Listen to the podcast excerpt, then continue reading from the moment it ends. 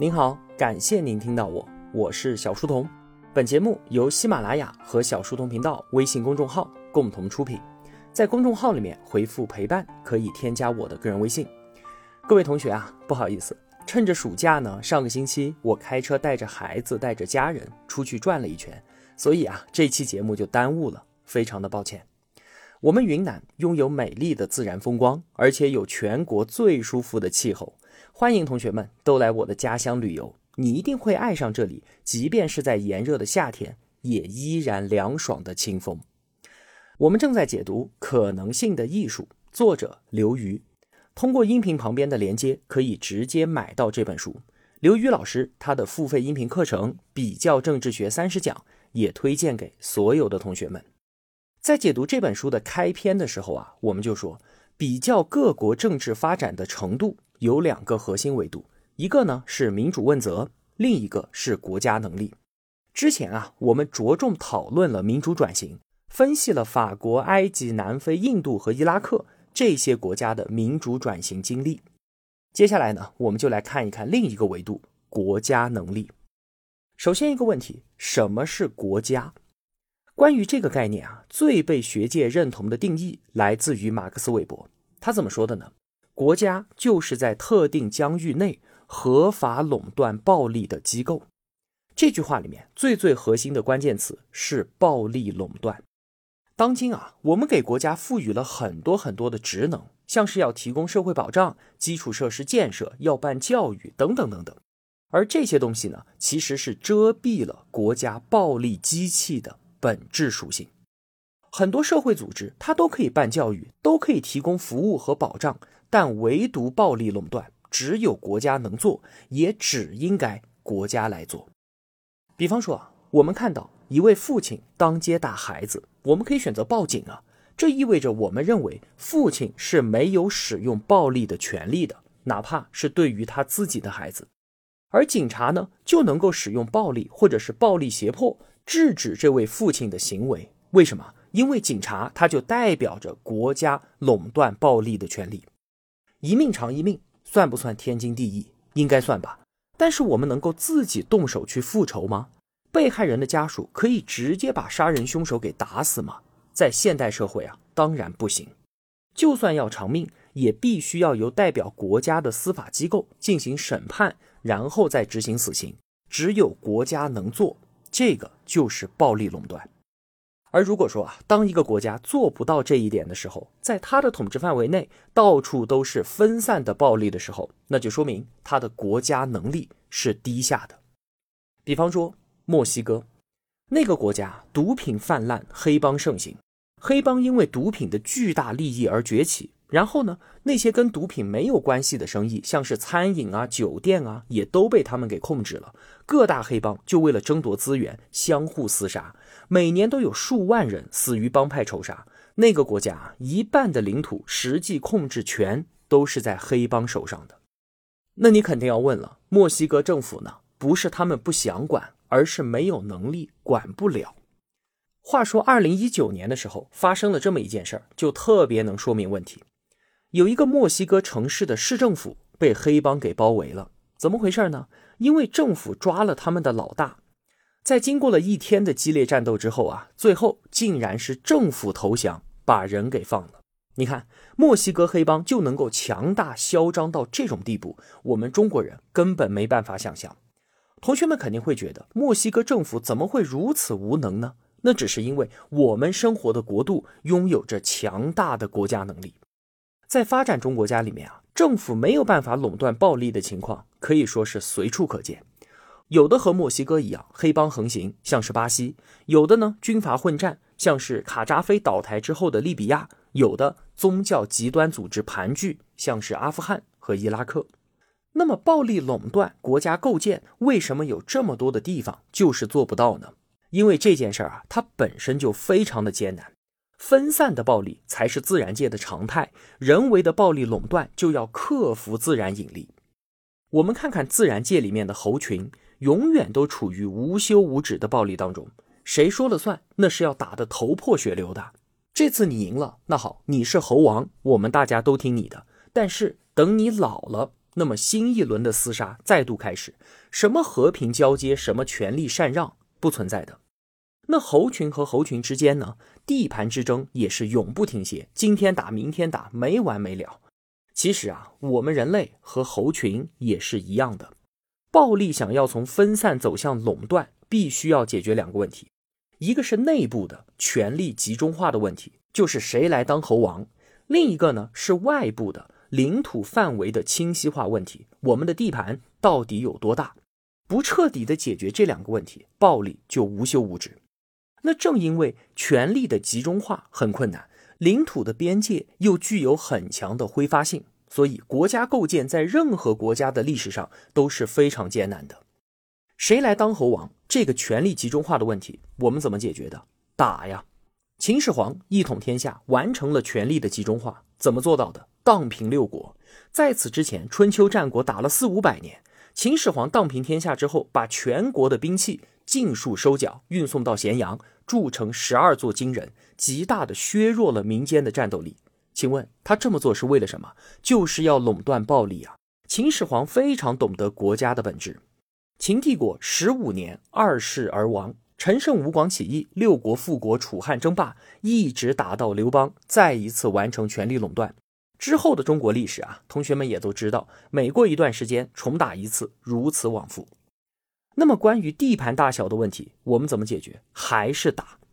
我有实力成长为帝国，首要任务就是开疆拓土。今天罗马帝国强大了，把地中海吞并为内陆湖。明天呢，马其顿帝国崛起了，一直打到印度河流域。后天呢，蒙古帝国又做大了，一路扬鞭到欧洲。帝国的属性，它就是不断的扩张，直到被自身的重量给压垮。我们人类啊，那真是花了几千年才慢慢实现了权力的相对集中。今天世界上两百多个国家，如果是停留在部落社会的话，这个数字是两千，甚至是两万。同样的，花了几千年时间，我们也才大致捋清了国家之间的边界。摊开世界地图，上面那些清晰可见的界限的背后，都是无尽的血与泪啊！我们中国古人确实非常有智慧。你看“国”这个字的繁体字，外面一个框代表着清晰的边界，里面呢有一个“戈”代表兵器，还有一个“口”代表人民。何为国？这个字想要表达的意思不言自明。可见啊，大学者韦伯将国家定义为特定疆域内的暴力垄断机构，这和我们几千年前中国古人的智慧不谋而合。那我们讨论。国家能力到底从何而来？首要因素就是战争。战争毫无疑问给全人类带来了深重的灾难，但是我们又不得不承认，它确实是现代文明之母。战争催生技术进步，不管是冷兵器时代的铸铁技术，还是近现代的核能源、计算机的发展，都是这样的。战争呢，还带来了现代金融，因为打仗需要钱嘛，不得不进行金融创新，于是才有了债券、汇票、抵押贷款。和中央银行，同时呢，还是因为打仗，国王要钱，王公贵族们又不想给，双方僵持不下，怎么办呢？贵族们以通过设立议会与国王分享权力为条件，答应给钱，这就催生了现代民主。你看，这些都是战争带来的。我们进一步再分析战争如何缔造国家。我们中国历史上啊，有一次巨大的社会转型，就是周秦之变。之前节目当中多次提到。从西周的封建制转变为秦朝的中央集权制度，西方同样也经历过一场类似的转型，只是啊，他们比我们晚了两千年。他们是在十六世纪到十九世纪这段时间内才发生了从封建制到中央集权制的大转型。其中最根本的改变就是权力的结构从蜂窝状的走向了金字塔。封建体制下，整个王国就是一个又一个的蜂巢。国王号令贵族，但是不能够直接统治老百姓。而到了中央集权体制下呢，贵族这个中间层被踢开了，国王一竿子插到底，直接向全国国民征兵征税，国家能力就迅速增强。那请问，为什么东西方时隔两千年都经历了这样一场巨变呢？就是因为战争的烈度急剧上升，而封建的政治结构不足以应对，所以就倒逼国家。必须要进行这样一场中央集权化改造。战争首先它是推动了常备军的建设。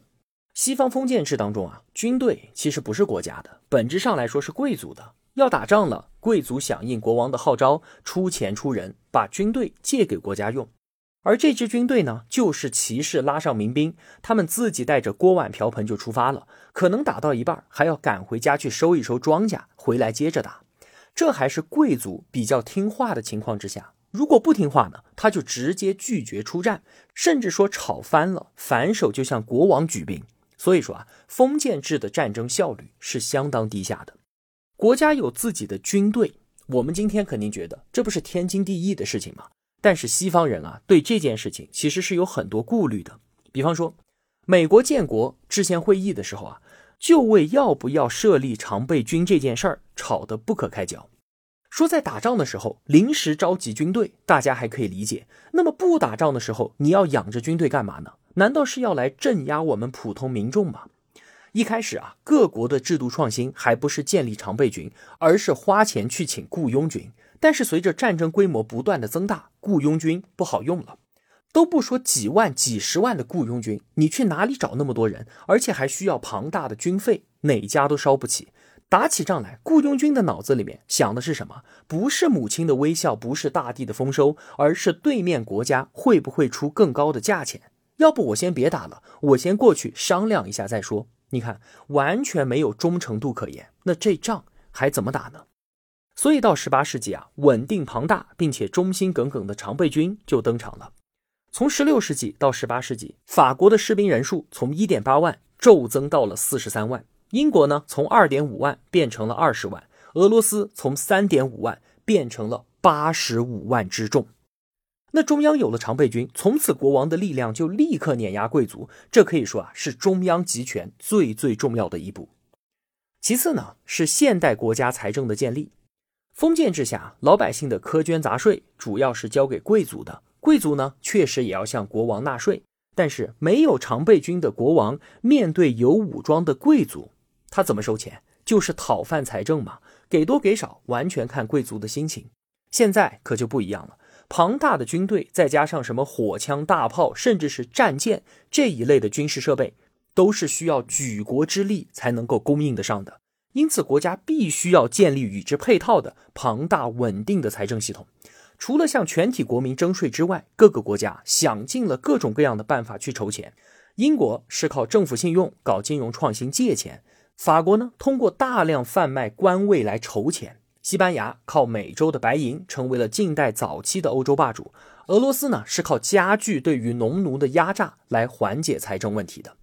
反正啊，不管怎么样，只有在国家财政问题上找到持续解决性方案的国家，才有可能赢得战争。最后呢，与之相应的还有官僚体系的建立和扩张。在封建制之下，官僚政府其实是非常小的，甚至根本就不存在。那个时候啊，公共服务主要是领主和教会提供，中央完全没有必要供养这么一个官僚组织。我们经常会觉得，咱们中国一千年前就发明了科举制，解决了政府用人的问题，了不起啊！西方人怎么就想不到呢？其实啊，就是因为他们当时的政治结构根本就不需要这么一个大规模的官僚政府，当然也就没有必要去琢磨怎么选拔官员嘛。就算要用人，也不用太多，就从贵族里面挑选一下就足够用了。但是战争的加剧就完全改变了这一点。战争需要士兵、武器、粮食、情报、运输等等等等，而调配、组织这一切就需要大量的官僚机构。所以，我们看到人口统计机构、土地登记机构、税务部门、情报部门、粮食管理部门、基建部门等等等等，官僚队伍迅速成百倍的暴涨。综上所述啊，十六世纪开始的战争烈性化，就催生了欧洲各国的常备军、财政系统和官僚体系的建设。只有那些能够成功的从封建结构蜕变为中央集权制的国家，才有可能在几百年的战争当中幸存下来。反之，就被历史淘汰掉。十六世纪，欧洲大概有五百个政治单元，而到了十九世纪呢，只剩下二十多个了。这个大浪淘沙的过程何其残酷，一望便知。这就是战争缔造国家的机制，国家构建它就是一个大鱼吃小鱼的丛林游戏。我们反观非洲，就能够很清楚地理解为什么那里的国家国家能力普遍羸弱呢？相当程度上就是因为那个地方地广人稀嘛，历史上没有密集的大规模战争发生，所以呢，国家构建就缺乏动力。他们一直都是部落制的，从来就没有经历过集权化的内部整合过程。所谓的国家，只不过是殖民者留下的遗产罢了。他们的内部完全没有建立起现代国家的认同。那我们中国的国家能力为何如此强大呢？因为我们打得早嘛，比欧洲早两千年就开启了集权化。春秋时期那是贵族战争，烈度很低的，大家按照比赛规则踢正步，赢的体面与高贵比胜利本身还要重要。而到了战国时期呢，战争就变得极为惨烈了。秦国总共屠杀了一百五十万他国士兵啊。长平之战，白起一次就坑杀了赵军四十万，何其残酷！当时啊，秦国动员士兵竟然能够占到全国总人口的百分之二十。那作为对比，即便是以骁勇善战著称的古罗马，这个数字也只有区区百分之一。在春秋战国数百年的战争当中，秦能够统一天下，就是因为他的国家建构最最深入。商鞅变法破诸侯立中央解构社会强化政府将整个国家打造成耕与战的二元社会，这简直就是教科书式的国家建构工程啊！之后呢，百代皆行秦政治，中国国家能力的传统正是根植于此。我们和欧洲都经历了战争缔造国家的过程，还有个问题，那为什么欧洲打到几十个政体之后就刹住车了，而我们却一路打到大一统呢？因为啊，西方在十六世纪开始搞国家建构的时候，王权崛起的时候，已经有了强大的教权、高度自治的城市，已经崛起的商人阶级，还有贵族权力，而这些势力就像是一条又一条的缰绳，约束住了国家建构向前狂奔的速度。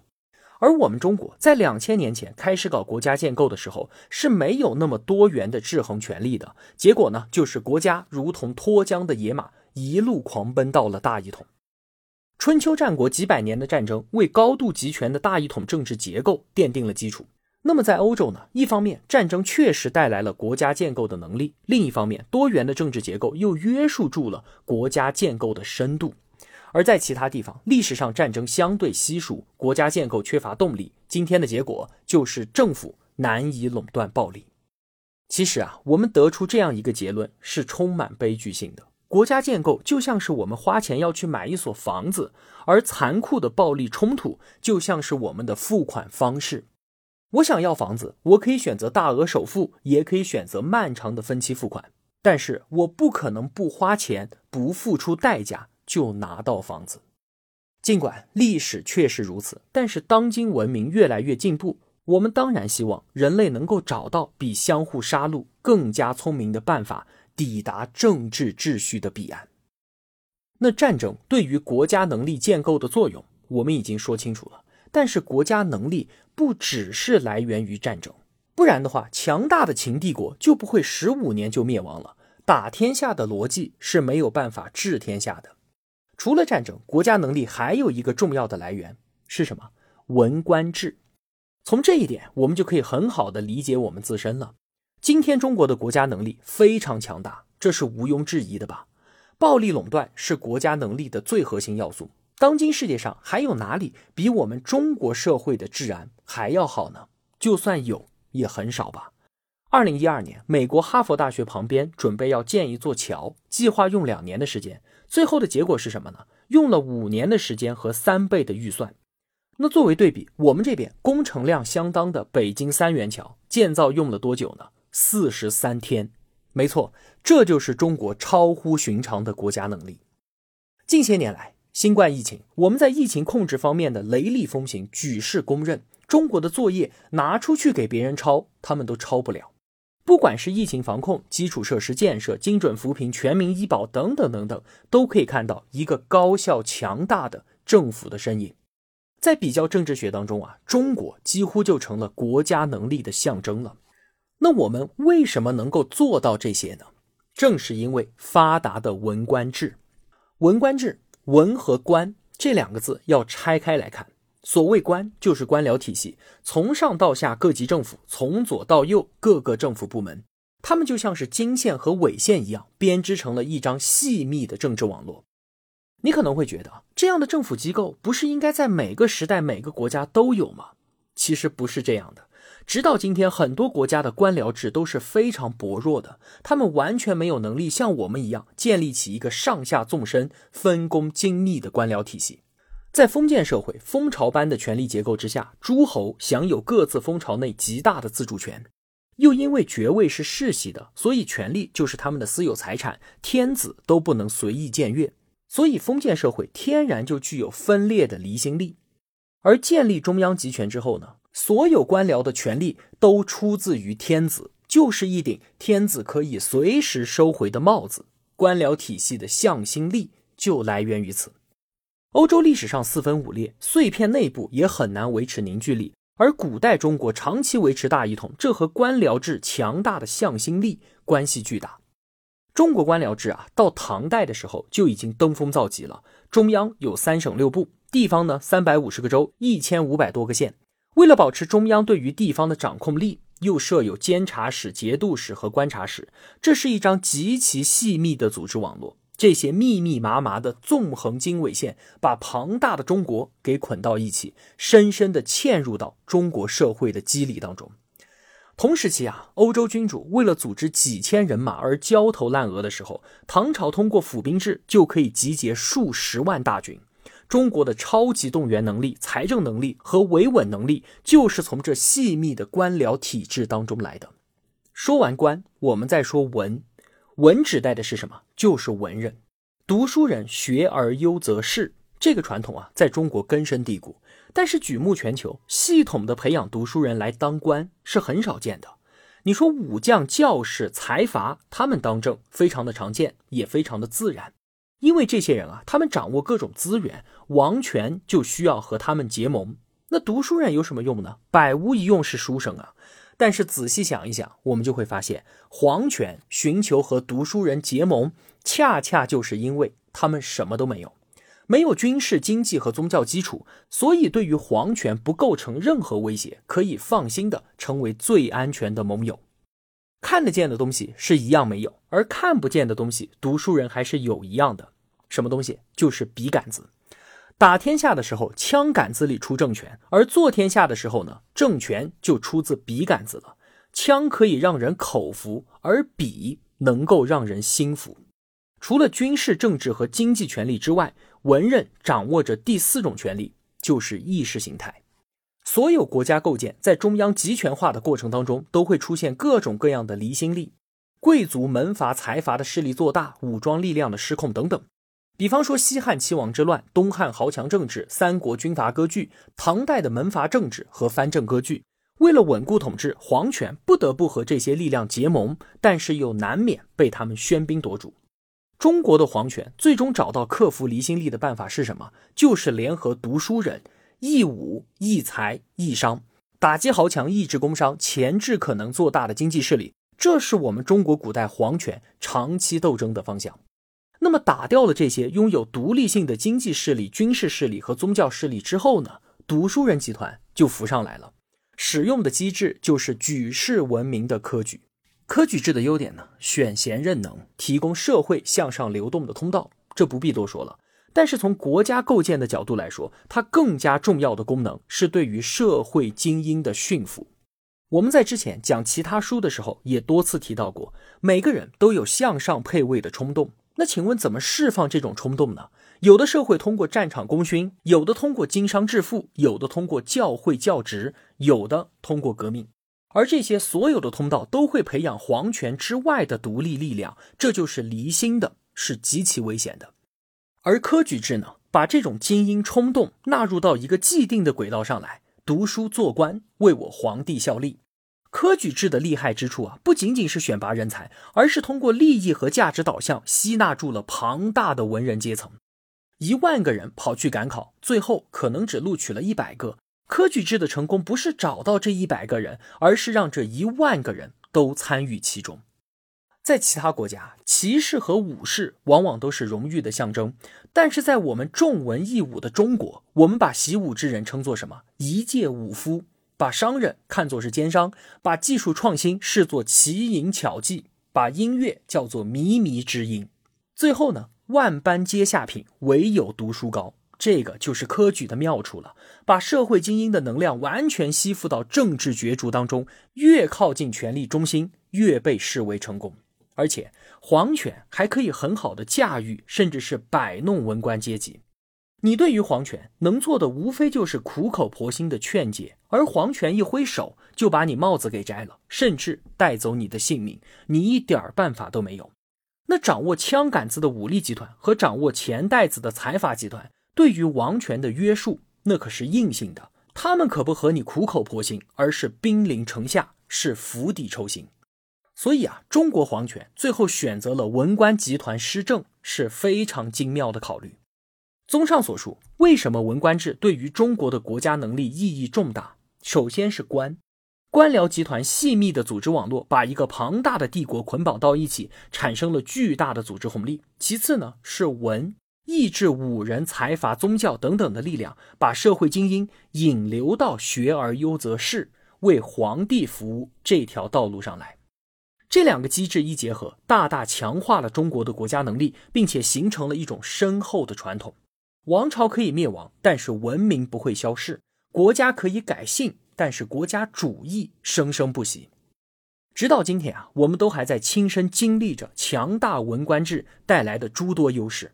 前面我们提到的基建的神速、疫情防控的高效和治安状况的良好，都由此而来。但是呢，另一方面，过于强大的国家能力也意味着国家对于社会的淹没。中国历史上历朝历代官对民的压迫，带来了无数的悲剧。对于学而优则仕过度的崇拜，也长期抑制了中国社会其他维度的发展。工商业的萎靡、科技的落后，都与此相关。古代中国啊，早期虽然没有那么稳固的秩序，但却生机勃勃，而越往后越是暮气沉沉。最后，尽管中国最早的发明了文官制度，但这并不代表我们就是最早的现代政治国家。